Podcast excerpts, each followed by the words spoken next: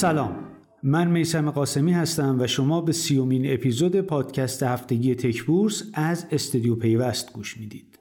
تکبورس به عنوان ناظر بازار اخبار و اطلاعات شرکت های صنعت ICT بازار سرمایه رو منعکس می‌کنه و همونطور که همیشه گفتم پیشنهاد خرید و فروش هیچ سهمی رو به کسی نمیده.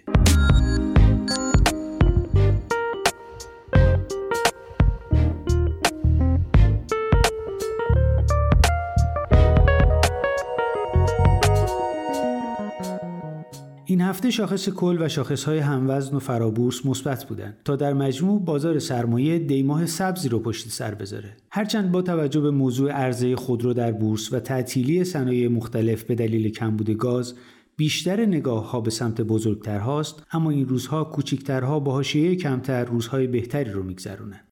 جدا از تعطیلی روز یک شنبه که به دلیل همون موضوع کمبود گاز و بحران گرمایش در کشور اتفاق افتاد بقیه روزها بازار سبز بود. حالا شاید نه خیلی سبز اما وقتی نگاهی به تابستون وحشتناکی که پشت سر گذاشتیم میندازیم به این نتیجه می‌رسیم که اوضاع خوبه بعد از تمام افتخیزها روز چهارشنبه شاخص به یک میلیون و واحد رسید و شاخص فرابورس هم به 21507 واحد صعود کرد.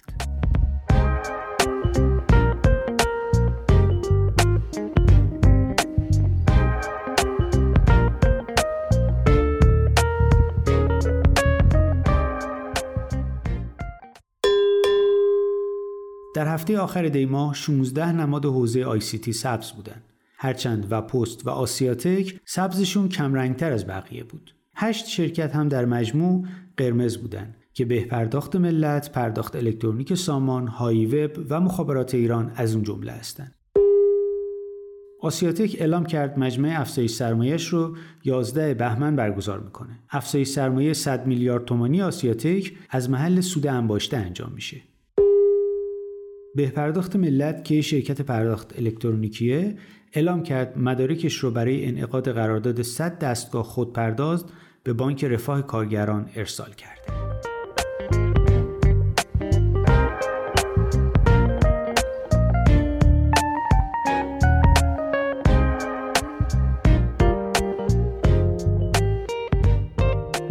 تکبورس جمع این هفته رو با پیگیری یه موضوع به پایان می‌بریم. این هفته مدیرعامل اسنپ اعلام کرد این تاکسی اینترنتی 90 درصد بازار رو در اختیار داره. همونطور که هفته پیش گفتیم اسنپ در حال آماده سازی برای ورود به بازار سرمایه است. اما شرکت دیگه ای که در حوزه تاکسی اینترنتی فعالیت می‌کنه تپسیه که از این هفته معاملاتش برای تمام فعالان بازار سرمایه ممکن شد و در کل هفته هم سعودی بود. در واکنش به ادعای مدیرعامل اسنپ شرکت بهینه کاوان کیفیت که شرکت تحقیقات بازار سازمان استاندارده نتایج تحقیق را منتشر کرد که نشون میده تپسی تا مرداد ماه سال جاری حدود 20 درصد در شهرهای بزرگ و پرجمعیت کشور از جمله تهران و مشهد و کرج و غیره و حدود 15 درصد در شهرهای کوچکتر مثل نیشابور و عراق سهم بازار داشته. طبق نتایج حاصل از نظرسنجی صورت گرفته در این پژوهش مشخص شد در کلان شهرهایی مثل تهران، اصفهان و کرج 94 درصد کسانی که با مفهوم تاکسی اینترنتی آشنایی دارند برند تپسی را می‌شناسند. تپسی در حال حاضر در 29 شهر کشور فعاله. به هر صورت اینم از اون موضوعاتیه که بین شرکت های مختلف همیشه وجود داشته. امیدوارم بهمن ماه خوبی پیش رو داشته باشید. تا هفته آینده خدا نگهدار.